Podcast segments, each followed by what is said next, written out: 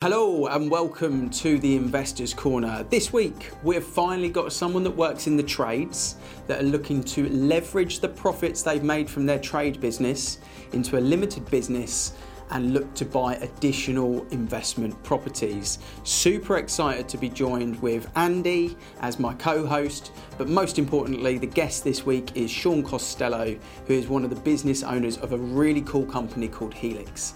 Now, this particular trade business specialise in loft conversions and garage conversions. So, in this episode, we are going to discuss how that might impact someone that's got a property that's just got a garage that's sat there that doesn't really add huge rental value, but could be potentially turned into a self contained home office, maybe something for a parent to move into one day, and of course, an additional bedroom. And how much extra cash would that add to the rental value?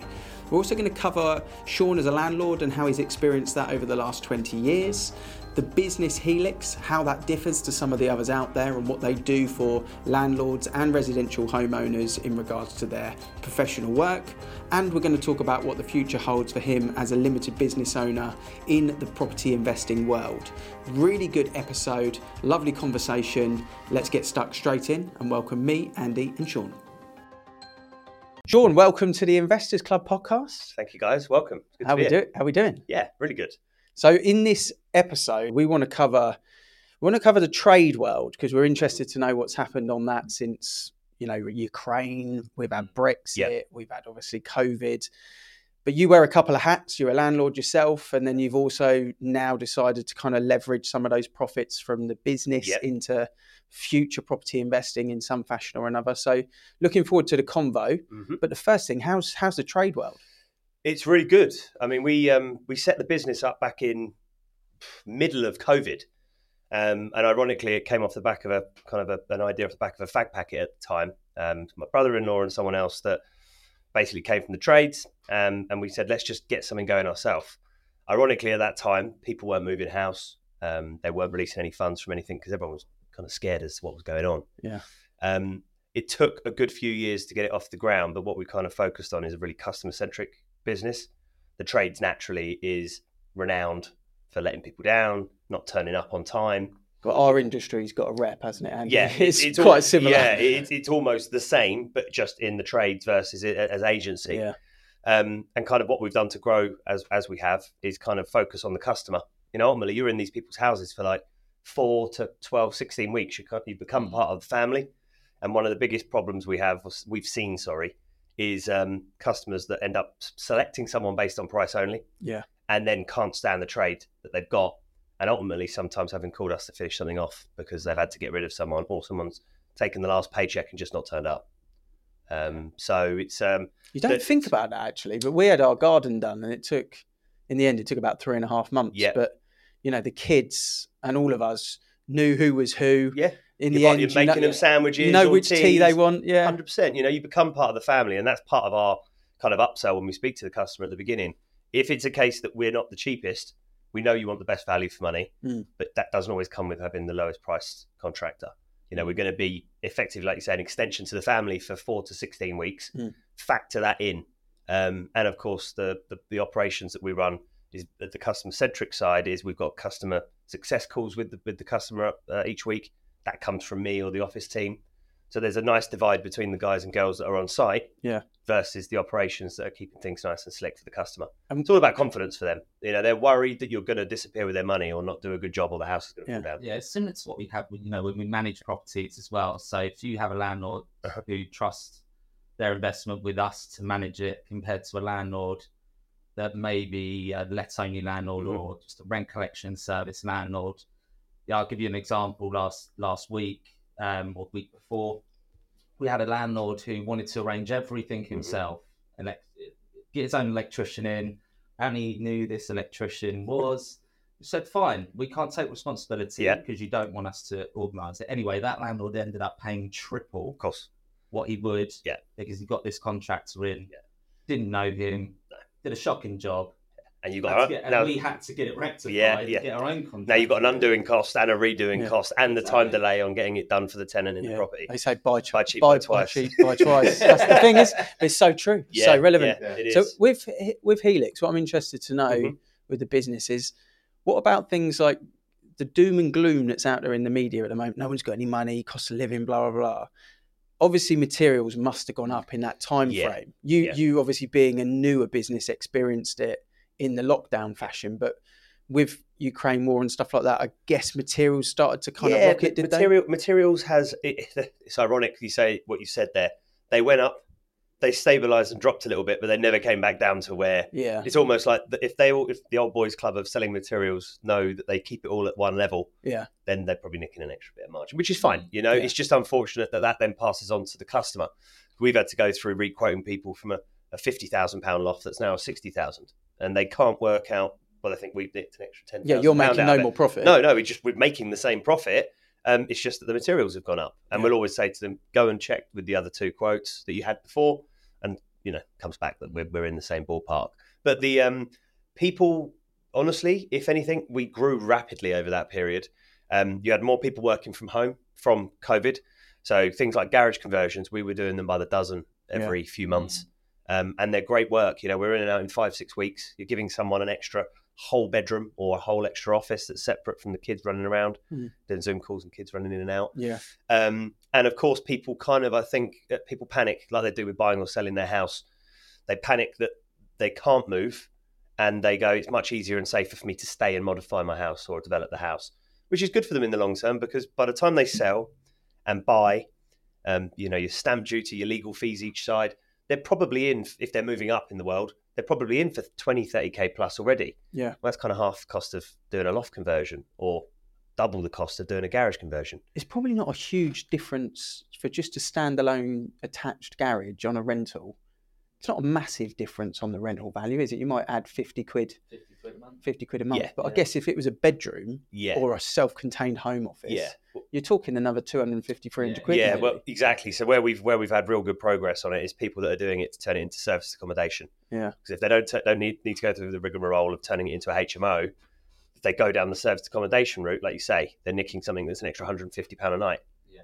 And it's an extra bedroom, and if it's if it's filled for half the month, they're making an extra grand. I know quite a lot. out Of, of out of, the, out of the rentals. I know quite a lot of people that maybe ten years on us, sort of fifties, where they've got parents that are kind of a little bit older that were Yeah. in the care homes, and everyone had that horror story around the care homes. Yeah. They wanted to bring their parents out of the care homes. A lot Yeah. of people were doing the Well, conversions for. Oddly, for in- that. during COVID, we set up a, uh, an element to our uh, website called Adaptive Living. So it's a mixture of um, we're working closely with the council for grants for you know disabled children or, or adults, relatives, etc. Or the cost of going into a care home when someone doesn't need full time assisted care Mm. is extortionate. Yeah, Well, like you say, if you've got a double garage or a single garage and you want your mum or dad to be with you and they're not in that phase of life yet, then, you know, sell their house, rent it out, release some equity, spend 25, 30K, give them their own little annex, Mm. and they can be with you till they're 85, 90 until they need full time assisted care. Yeah. In which point, you know, you're handing down some money to your grandkids and, and, and so on. free childcare. So, yeah, happy free. Amazing. That's what we want. date, date nights and cinema nights on Fridays about get in, set up a little baby one in there. Win-win. Happy- yeah, happy days. So obviously business has been been good, and I speak to loads of people in the trades. We talk to a lot of people that are very much like you that have had strong years in in the trade game, and then now looking right. How do we get into property investing? And I think the shrewd business owner is looking at doing that. A lot of our listeners are those types of people. So I guess without going into the technicality of it. Mhm. Why are you thinking that route? Why have you set up that separate limited company? Yeah, I What's mean, your big goal there? First of all, I've already got one of the vehicles that gets us there, which is the ability to um, to, to, to do the building work. So I haven't got to worry about what people worry about with finding a builder to do a one-off build, and maybe it goes horribly wrong and you lose all your money because of a, a letdown from the Mm. from the trade side of things. Yeah, because they're your guys. E- exactly. Um, of course, there's the the part uh, part of passing on wealth to your family, um, and of course, and, and more to the point, I just really enjoy it. Mm. You know, I'm, I've already got my couple of rental properties that I've built over the last 20 years. Getting onto something, doing some kind of build, um, renovate, um, uh, that, that type of project for me is the next step into that. It's been held off over the last few years with the other businesses because I've been so caught up in those. Yeah.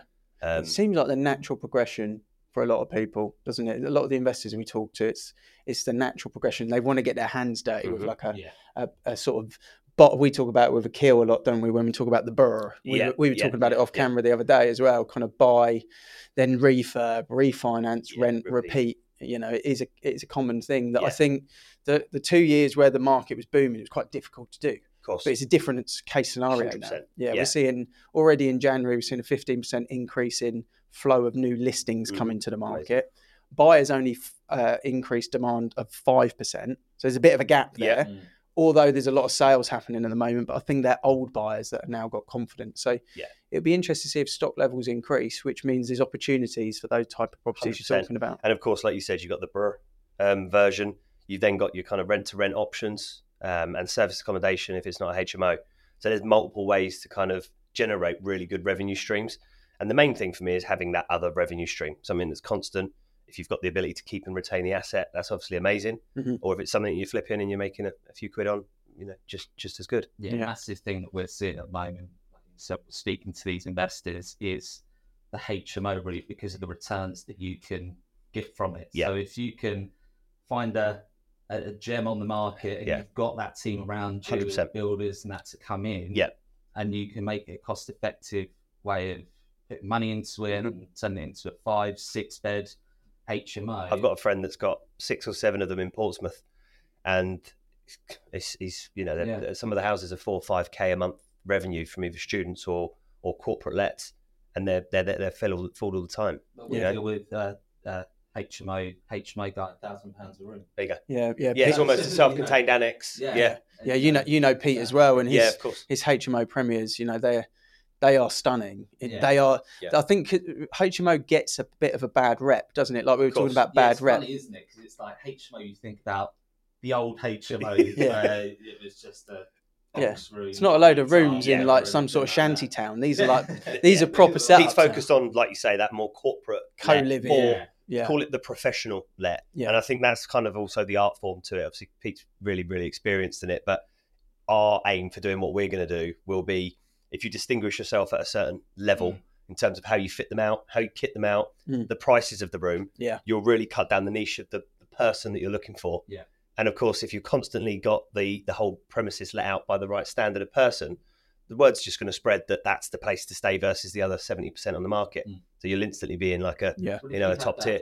You know, good good recommendations for people because you're you know the HMO that you've got is being looked after. You've got all the right stuff in Mhm. there. More than likely, you would never have to market that room Never. because No. that that current person living there Yeah. or in the other rooms will just recommend someone to come It in. just comes to self fulfilling prophecy Yeah. at that point. You know, yeah. occupancy rate of hundred percent Yeah. coming in, rental prices still still there. Yeah. You break the there, back of so- one or two people that are at a corporate, and all of a sudden there's 500 there. yeah, Yeah. You can they'll be fine between each other for it because it's the right stand. You know, basic stuff, real high high performing internet. You know, those types of things. Desks that have got charging docks on them. They're, they're really small bits, but makes they a they make the difference. Yeah, that's where people were worried about with HMOs was the void period, not Of having a room let, and then it doesn't doesn't stack necessarily, but doesn't seem to be the case. And I was on a webinar with a company called TwentyCi. They do basically all the economic data for like commercial sort of you know stats and stuff like that. But one of the things we were talking about was the rentals, and they said the void period or the length of tenancy, sorry, has now increased from an average of 3.1 years to 4.8 years. So Crazy. picking the right tenant is really Yeah. important as well because you know that's basically five years where you can almost Yeah. just forget about Well, it. my, as long my, as it's my the right two person. places minus the mi- minus a recent one, the same tenant's been in the Bracknell one from where we both were at Prospect back in the day, um, for the last six years. Yeah. and it's basic stuff, letting them decorate, but making sure in the terms that we've got, it goes back to a standard pastel color. Should Mm. it should it you chose pink or something along Yeah, those yeah. lines. Um, and it's also great because if they're decorating in certain colours, you're keeping the property up to date without actually needing to kind of do anything yourself. Yeah. Letting them change carpets again, they're, they're the right types of colours, and just keeping them happy. You know, if something goes wrong, getting it fixed immediately, and that ends up making people stay longer. People only move to go back to somewhere else or to go on to something bigger, really, right? Mm. Uh, otherwise, there's no need for them to move. Yeah. So yeah. We speak about that a lot, don't we? Some music to your ears. Yeah. Well, actually, get it fixed quickly. What? Yeah. Yeah, absolute dream. How have you found being a landlord over this kind of last ten years? You know, like I, I think with my one of one of my tenants where he was an Uber driver Mhm. throughout lockdown. You know, we had to have an honest conversation where he's like, "Look, I I can't work. Mhm. Like I don't I don't have the ability to furlough because Yeah. I'm Mm, sort of self-employed. So you know, we had to look at things where we effectively did like a three month change of rent, and then fair play to him. We we did a lower rent, we did one month void, then we did lower rent, and then he paid it back. We did an additional kind of top up with it, but it was just a private agreement that we Yeah. had where you know he's got a family in there. I understood where it was. Yeah. Um, interest rates were so low at the time that it was okay for me. I didn't need to make more profit. I Yeah. didn't lose money other than the one month, but then Yeah. I made it back. So Yeah. how have you found that as a landlord of two? I mean, yeah, over the last, honestly, over the last 20 years that I've had my, my places, I think I've had a couple of original nightmare stories. And that was where, where I'd done agency, I thought I knew everything. I'd done a couple of ASTs from WH Smith's, thinking, Right. save everything. Yeah. And I just had a couple of nightmare tenants. But with, when I say nightmare, place was wrecked, but cats and God knows what, uh, the cupboard you could open with the grease off your, off your hand. Oh, right, okay. It's horrible. But once I put it through an agency again, it's all about doing the right thing in the right way. It all costs money, but it actually saves you money in the long term. Yeah. You know, the times that that's happened maybe cost me a couple of grand to remedy it. But that would have been literally, we're talking 15, 16 years ago. Since then, I've had similar instances with my tenants like you've had there. And it's just a case of the more you show you look after each other, the, you tend to get that reciprocated. And again, you might lose a few quid for one or two months, but then you maintain the tenant for an extra three years, which Yeah. is just, there's just no, it's just a no brainer, right? Yeah. So no, over the whole period, honestly, it's um, it's been about looking after them and them looking after me, and that hasn't resulted in anything other than being a smooth smooth process. Really, Yeah. very fortunate. Probably, I know there's a lot of people out there that have had some Yeah. nightmare instances, and mine came where I not tried to cut corners. I just tried to do everything Mm. to be oh, it's all it's me. I can do everything. Yeah, if you're uh, super efficient with the cost, sometimes Yeah, it does backfire. We see that a lot, like like your example there Yeah. with Yeah. with the guy that got the well, we had the one with the EICR where he got his own guy in. They said these are the problems. He didn't trust the guy. Then we had to mm. get another one in, then fix the problems. You know, you you can be too tight Yeah, sometimes, 100%. and it backfires. Mine was just put more the case of coming out of doing the agency piece for two or three years at the time.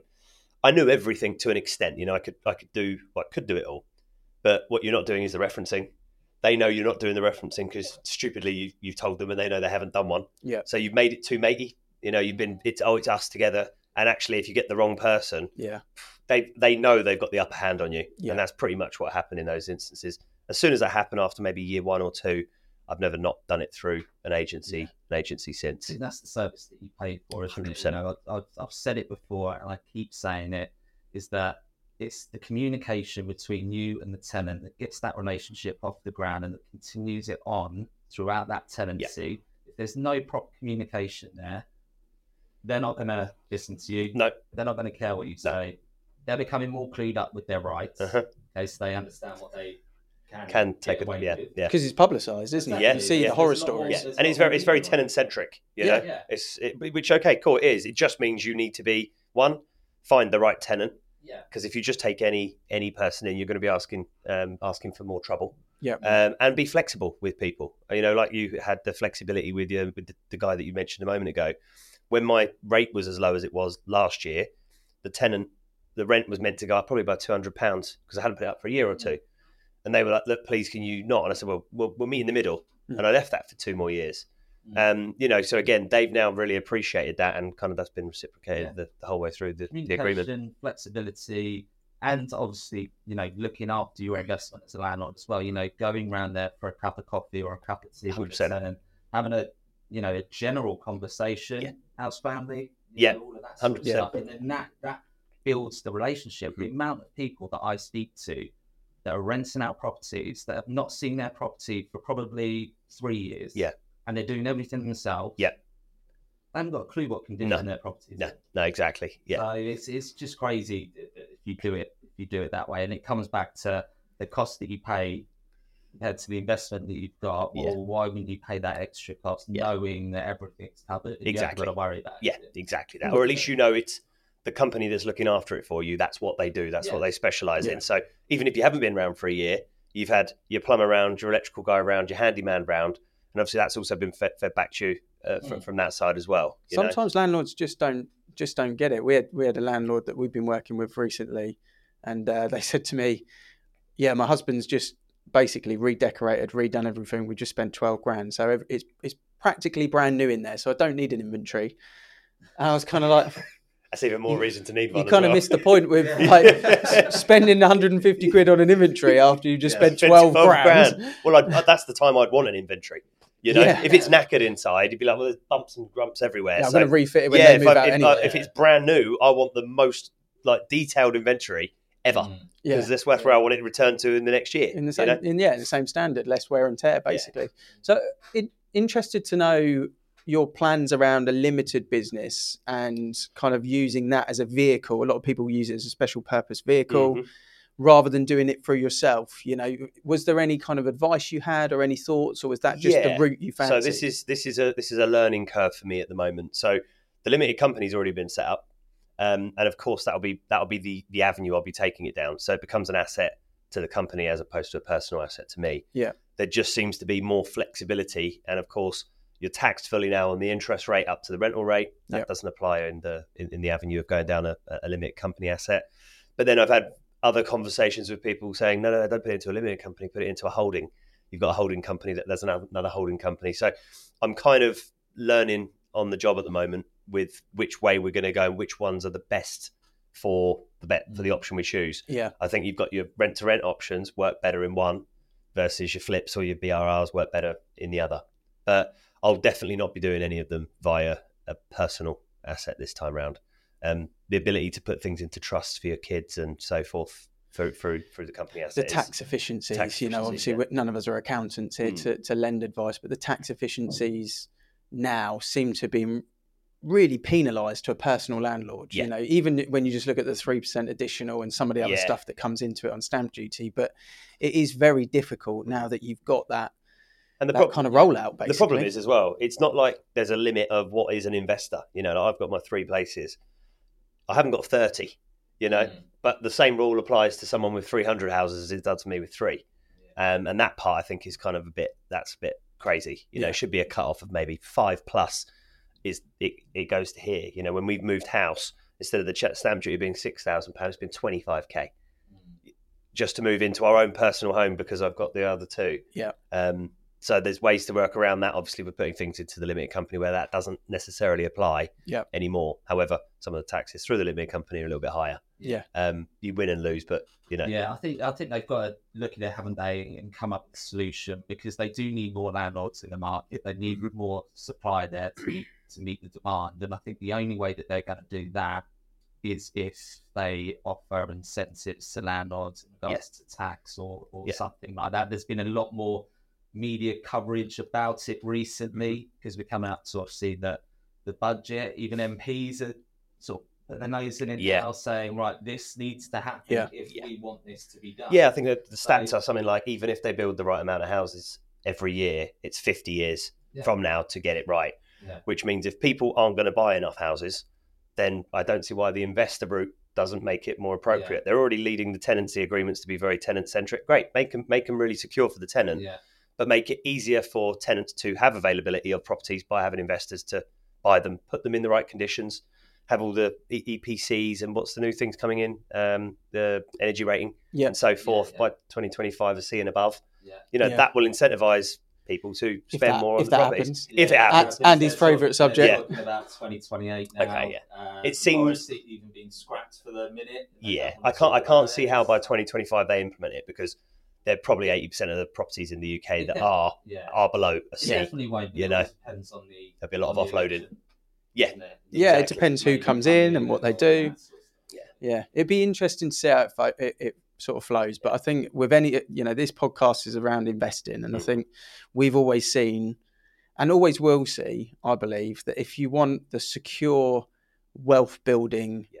product, service, business, whatever you want to call it, property just seems to be a much more stable asset in the Yeah. UK, especially than when you're looking at all of the other methods, you know, stock markets, cryptos, forex, it's not whatever it's it not may be. as intricate as those. It's pretty simple. It always my, my dad always said to me when before I bought my first, put your money into bricks and mortar. It only goes one way. yeah, And over the years, I've had the ups and downs, but the downs have never been like crippling. They've just been annoying. You know, wrong time where you can't remove any money or Mm. can't sell it now. Mm. Um, it's always gone up. You know, property I bought 20 years ago has doubled, and I've had money out of it that's bought other property. Yeah. So you know, that the you know, that's the beauty of it. Yeah, I think it's a generation thing as well. You know, us being older, Mm. we understand that property is probably the best investment because we're thinking about the long term goals. As in the younger generation, quick It's wins. all crypto shares. How can I 10x that? Whiskey barrels. 48 hours. Yeah. Yeah, whiskey, Whiskey. barrels. It's like anything. I know random. about drinking it. Yeah. I got something through the other day saying invest in whiskey and all that. I was like, Oh, you must be in the same algorithm as me. Yes. Yeah, Me too. We're saying- Six hundred percent gains. I I know, like, I know not if you drink tax free, from what I've heard on it. Yeah, not if, you, not if you're drinking it. There's No, no, yeah, there's no asset is the there. problem. Yeah.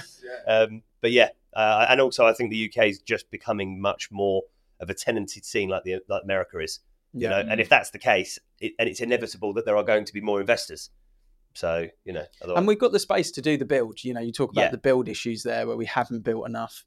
We always use the stat that there is more land filled by golf courses in the UK than property. Mm. That's mental, It's isn't true. it? When you think about it. So there's loads of space to build into. Yeah. We do need it. I think that the the amount of property that we're short is in excess of a whole Birmingham city at the moment, 100%, basically. yeah. So, you know, that's crazy. And it's why demand has been so high. But the tenant market at the moment, you know, it's is very difficult with the tenants at the moment. They're in a real bum fight to try and find good properties, good Yeah. landlords, and that that won't change unless they ease it up for landlords. And it just keeps the whole cycle going. Because if if the if the tenants are future first time buyers and we're trying to benefit the first time buyer, we're making it so expensive to rent that that you don't get the first time able to buyers. save enough to be a buyer. Yeah. Yeah. Which is, I suppose, one of the things we've got to consider.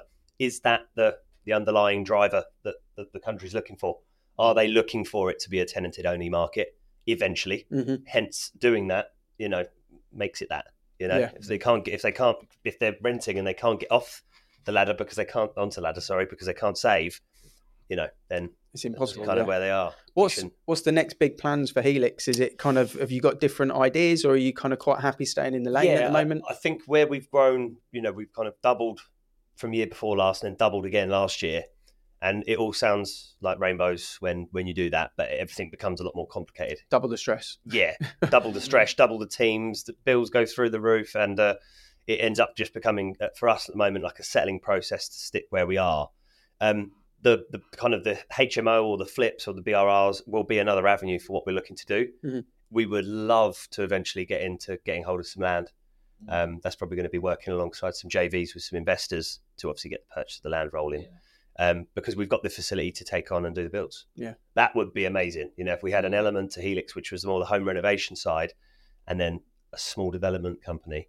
That's kind of been a dream of mine since buying my first place or working at Prospect 20 years ago. Yeah, land or commercial units or commercial, into resi of and things like yeah. that. Seems to Any anything that basically you can kind of be immersed in the project and see it growing, see it developing. That's kind of a cool, cool lifestyle and work balance for me. Yeah, yeah, sounds good. Well, wish you the best of luck with it. It's great to hear your story. We've we've been really keen to get people that are owning businesses in the trades that are looking to do exactly what you're looking to do. I think there's a lot of people out there that are, and there's probably a lot of people that are listening to this and probably gain a bit of confidence to say, well, look, yeah, if Sean's doing it, then 100%. then why don't I? 100%. I think There is no I think bad the world time. needs it. Yeah, and there's no bad time to buy anything. I don't think. I know there's points where it's high, but it always goes higher. Yeah. you know. So um, thanks for having me, guys. Yeah, appreciate you coming on. Awesome.